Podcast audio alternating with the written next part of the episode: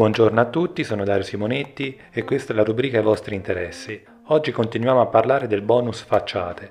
Colgo l'occasione per ricordarvi brevemente di cosa si tratta. È un bonus pari al 90% delle spese sostenute nell'anno 2020 riguardo interventi di risanamento e recupero della facciata esterna di edifici presenti all'interno delle zone del centro storico o con una determinata densità abitativa.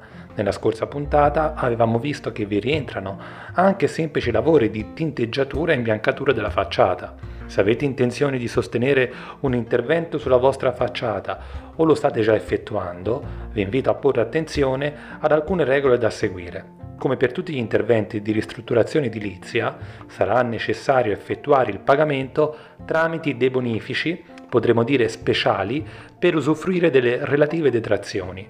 Questi bonifici, detti comunemente bonifici parlanti, saranno caratterizzati nella seguente maniera dalla causale del versamento con il riferimento alla norma, dal codice fiscale del beneficiario della detrazione, dal codice fiscale o numero di partita IVA del beneficiario del pagamento.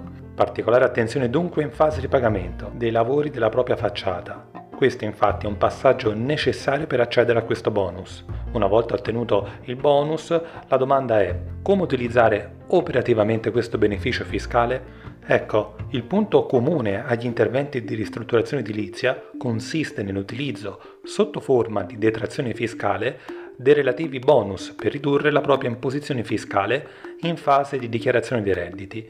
Il bonus facciate non è da meno e garantisce una detrazione pari, ricordiamo, al 90% da utilizzare in rate di pari importo nell'arco temporale di 10 anni. Su questo punto vi vorrei proprio informare di una novità di questi ultimi mesi. Come evidenziato nella guida al super bonus dell'Agenzia delle Entrate e dalla legge conversione al decreto rilancio, anche per il bonus facciate viene riconosciuta la possibilità di utilizzo mediante cessione del credito o sconto in fattura, proprio come pubblicizzato per l'eco bonus e il sisma bonus al 110%. Al posto quindi di portarsi in detrazione il 90% della spesa sostenuta in 10 anni, al contribuente viene offerta la possibilità di cedere questo credito alla banca o in alternativa di richiedere allo stesso fornitore uno sconto in fattura.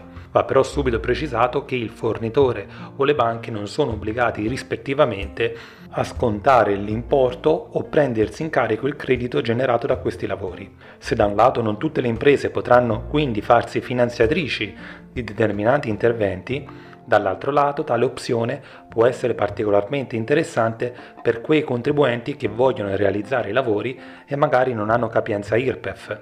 Se non si avrà capienza IRPEF sufficiente per portare in detrazione questo 90%, si rischia infatti di perdere una parte del bonus, questo discorso non è solo rivolto a chi non ha redditi elevati, ma anche a coloro che, pur avendo reddito, se lo vedono tassato separatamente, come può avvenire per i contribuenti forfettari e per chi ha locazioni soggette a cedolare secca. Valutazione estremamente importante da fare, visto che è possibile ottenere lavori di una certa importanza ad un costo molto ridotto. La scadenza di questo bonus?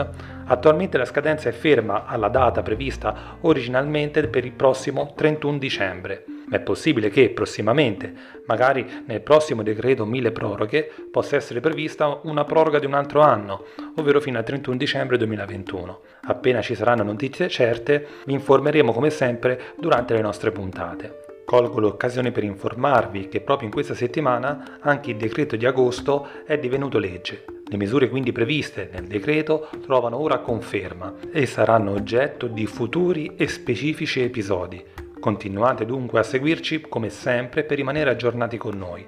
Un saluto e alla prossima puntata.